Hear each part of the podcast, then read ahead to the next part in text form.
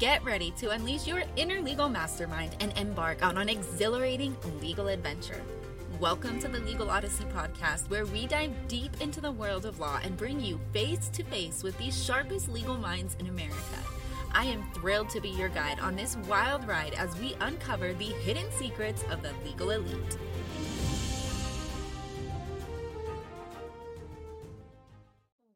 Curious listeners, to another episode of The Legal Odyssey.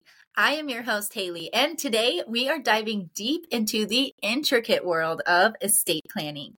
This is not our first or our last interview with an estate planning attorney. And why? Because understanding the nuances of estate planning and probate can save you from navigating through murky waters when the unexpected does happen. Our guest joins us from the beautiful city of Arcadia, California, none the other than Mark Abell, owner, founder, and attorney of the law offices of Mark Abell. Thank you so much for being here with us today, Mark. Oh, thank you so much for having me, Haylee. Appreciate it. Of course. And so you specialize in estate planning, and Mark is going to be here today to help demystify probate and just share some valuable, valuable steps that we can take to avoid it. So let's start with just getting to know a little bit more about you, Mark. So, why did you decide to become an attorney?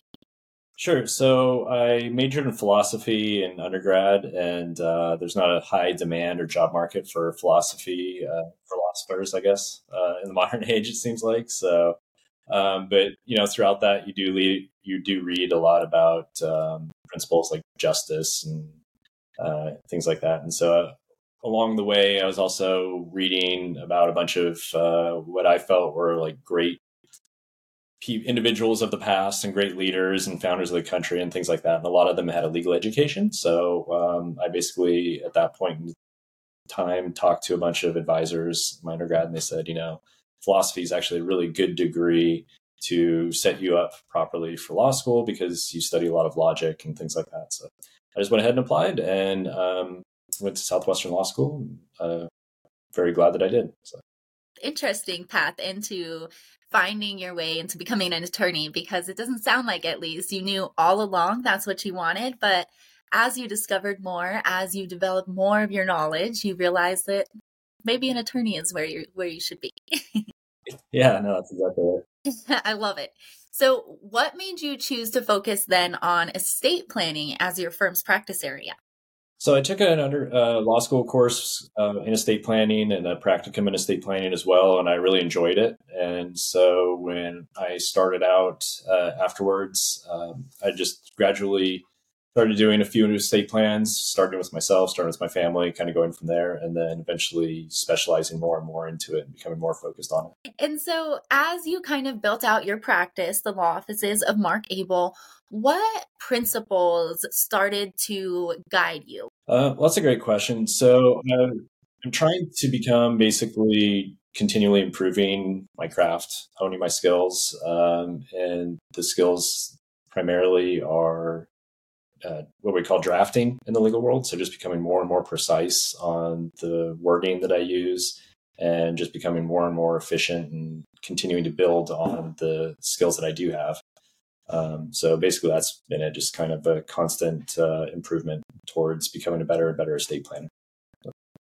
Which is so important. And I think kind of ties into some of the information we're going to dive into later because that attention to detail when it comes to estate plans is so so critical. And having an attorney by your side that's constantly developing their knowledge and education of the estate plans and how to change up the language to make sure everything works in the best interest of the individual creating it um, is is special very special.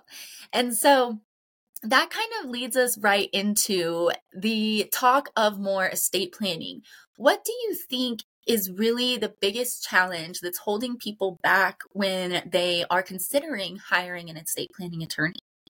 After having done this for a while, I honestly think it's more of an emotional um, issue and maybe a fear of confronting one's mortality or death and planning for situations that you hope to never have occur.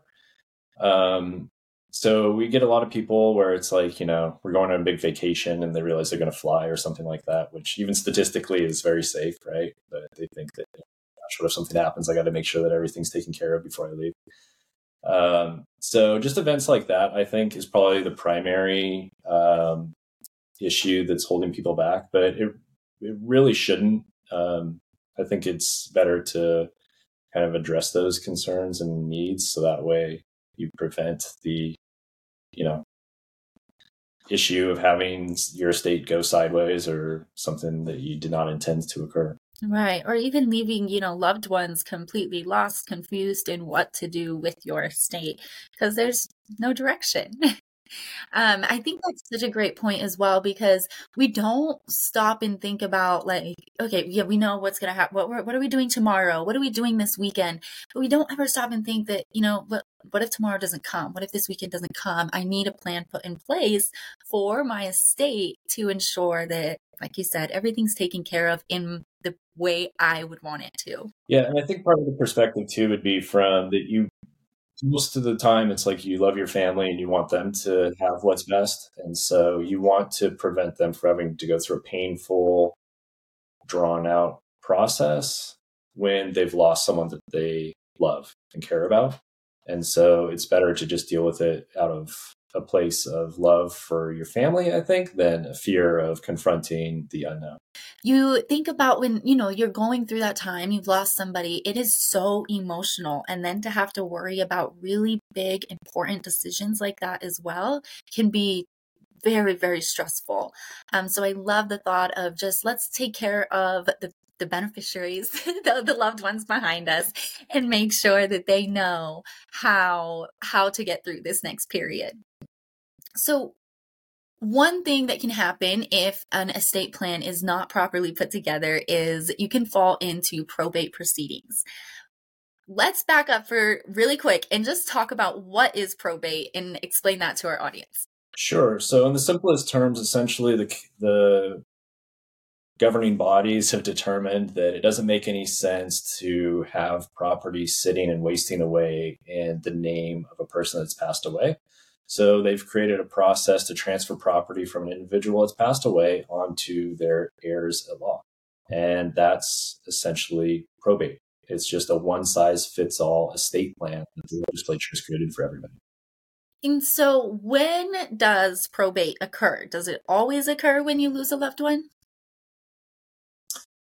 So there's a few different instances. So the probate is kind of a general term, and we have what we would consider basically a pro, what's commonly referred to as a probate court, but it's really just a superior court for the state of California, and they hear primarily what they consider probate cases.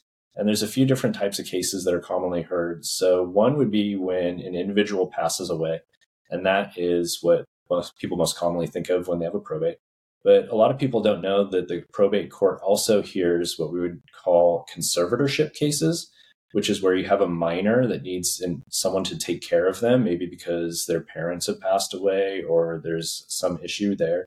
And then also they hear what are called uh, conservatorship cases, where the person is still alive, but maybe they have some type of capacity where they require someone else to take care of them. So, for instance, it may be like uh, onset of dementia or Alzheimer's or something of that nature. Okay, that helps clear up a lot of the questions around probate. And so, when you have an estate planning attorney and you're building out an estate plan, how can that help with the probate court? So, we can do a lot of things. Essentially, when you go to see an estate planning attorney, we can draft custom documents to essentially assist with the larger vision of what you want to what or what the client rather wants to have happen. So oftentimes that is avoiding probate completely. And so we're able to draft a set of documents that would allow them to avoid going to court at all and doing essentially what we would call a trust administration, which is done privately in an attorney's office. Um, other times, people would want to avoid situations where they would have to go seek a conservatorship or something of that nature. So there's additional documents that can be set up um, regarding, you know, basically whatever the client's needs are. If you do have to go through the full probate court, if you do have to go through guardianship or conservatorship, how long can these proceedings and cases last before you're able to finally relax? Well, so um, it does vary widely. Um, and I would probably group them into two different types of classes. One would basically be an un, what I would consider an uncontested proceeding, which is where you don't have any individuals really fighting about everything. Everyone's pretty much on the same page, and those can go rather smoothly. The second category of cases that I would classify would is uh, contested hearings, and those can be contentious and they can take a long time. Um, I'm currently working on a case we filed in 2018 that's still ongoing. Now, obviously, COVID played a role in that um, delay, but I mean, it can last several years. That's so interesting to hear. And if you do properly put together an estate plan with an estate planning attorney that can look through and make sure all of the details are in there, can that help speed up the process and avoid some of the lengthy hearings and everything? Yeah, absolutely. Because if you do an estate plan and you're doing, uh, if you set up like some sort of trust and you're administering the trust, it's done privately. Um, and so you would hire maybe a private professional fiduciary, or you would have the guidance of an attorney, um, or you would have an individual administering the trust on your behalf. And so that is really just based on the timeline of how busy that individual is and how quickly they can go and execute the actions that it, need to be taken. And so you can really condense that timeline down significantly. You mentioned how, you know, sometimes there's going to be contested or uncontested situations. Is it less likely, should you have, if you do get the estate plan, you know, properly built out with an attorney, is it less likely to end up having the contested situations? Um, so I would think, in theory, yes, because in most estate planning documents that are going to be drafted, uh, you're going to include what it, uh, is commonly referred to as a no contest clause. And the gist of that basically says that the client has uh, created these set of documents and they intend them to be their disposition of their property upon their passing. And that if anybody decides to challenge the validity of those documents in a court, either through uh, alleging that it was created by fraud, undue influence, duress, or something of that nature, that they would essentially be cut out from receiving anything, oftentimes as if they had predeceased the individual that created the estate plan. And so we use that as kind of uh, threatening language that um, disincentivizes them to seek to challenge the documents because if they do, then they would be cut out of their inheritance entirely in practicality, you can sit down in the probate court and there's a large number of cases that are contested. And so it really does depend on each specific instance and each specific circumstance, which would have to be analyzed on a case by case basis. But I think probably on a whole, that yes, if it, if you do have a properly executed estate plan, it is going to head off a lot of the contentiousness and uh, later issues that may or may not arise. I just think that's such a key point in all of this because it's it's like you said very common to see the contentious situations. It's very common for there for people to you know fight against whatever has been put in the plans. And so or even just fight against whatever however things should be divided how property is going to be handed down. And so to think of again, think of your loved ones and think of the relationships that are existing and how properly planning can help maintain those relationships far past when you're here because you know many of us have our grandmas and grandpas and our loved ones that are holding us all together right, that are keeping our family full of love that are keeping us connected. And when we lose them keeping the connection in itself can be difficult let alone having to deal with contentious situations, fighting, trying to argue and get different things. Whereas if the individual whose property it was can say, this is what goes here, this is what goes there, and with the proper estate planning attorney, there's no, you cannot contest this. um, I think is so important for those relationships. So I'm really glad we we kind of called that out. So what I I went to go say, you know, what are some of the biggest reasons that people avoid probate? But I think that's exactly what we just covered, right? It's avoiding hurting your loved ones. It's avoiding putting your loved ones through years or if not months or what any time period of really emotional distress and difficulty. Yeah, I think because in its simplest terms, essentially a probate is a lawsuit, right? Because you have to go to court. Um, and there's a few different pain points that come along with that. Uh, one is the financial aspect of it, right? So the estate is going to have to pay uh, executors fees or administrators fees, and as well as attorneys fees and uh, filing fees to the court. Um, there's a time uh, pain point to that, which means that you know you're basically at the mercy of the calendaring system of the probate code. Um, and you know, there's also some people are concerned about kind of the uh, loss of privacy that comes along with that because when you are administering a probate, you don't realize that you know you have to publish notice in the newspaper and that you're having a lot of these hearings in open court, which means that anybody can walk into the open into the courtroom to listen in. But also now it's uh, a lot of these hearings are on Zoom, so a lot of people can just you know listen in on Zoom as well. So there's a few different issues that'll come along with that.